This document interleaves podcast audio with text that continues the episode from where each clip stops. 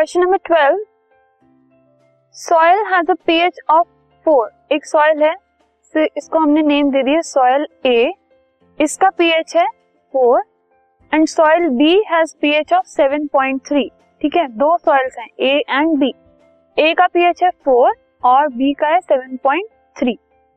Which of the soils A and B should be treated with powdered chalk and why? इनमें से कौन सी soil A या B में से कौन सी soil को powdered chalk से हमें treat करना पड़ेगा and what is the reason behind it? अगर soil कोई भी हम देखते हैं तो वो fit to grow plants, मतलब plants को grow करने के लिए अच्छी तब होती है अगर उसकी pH 7 के आसपास हो। ठीक है, तो soil B जो है उसकी pH है 7.3 और वो 7 के पास है, that means it is fit to grow plants. लेकिन जो सॉइल ए है उसकी पीएच है 4 जो कि एसिडिक है थोड़ी। ठीक है, तो उसको 7 के पास लाने के लिए उसकी जो एसिडिटी है उसको कम करना पड़ेगा एंड उसके लिए उसको पाउडर्ड चॉक जो कि एक बेस है उससे हम ट्रीट करेंगे तो उसकी एसिडिटी जो है वो कम हो जाएगी एंड वो हल्का हल्का न्यूट्रल की तरफ चला जाएगा।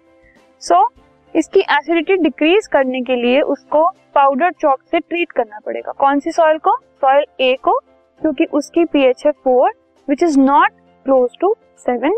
जो कि सॉइल बी है उसकी जो पीएच है वो 7.3 है विच इज नियर टू 7, जो कि अब उसकी वजह से क्योंकि 7 के आसपास जो पीएच वाली सॉइल होती है it is good to grow plants. So soil B is fit to grow plant, लेकिन हम सॉइल ए को उसकी एसिडिटी कम करने के लिए पाउडर चॉक से ट्रीट करेंगे और फिर उसको अच्छा बनाएंगे प्लांट्स ग्रो करने के लिए। This podcast is brought to you by Hubhopper and Shiksha Abhiyan. अगर आपको ये पॉडकास्ट पसंद आया तो प्लीज़ लाइक, शेयर और सब्सक्राइब करें और वीडियो क्लासेस के लिए शिक्षा अभियान के यूट्यूब चैनल पर जाएं।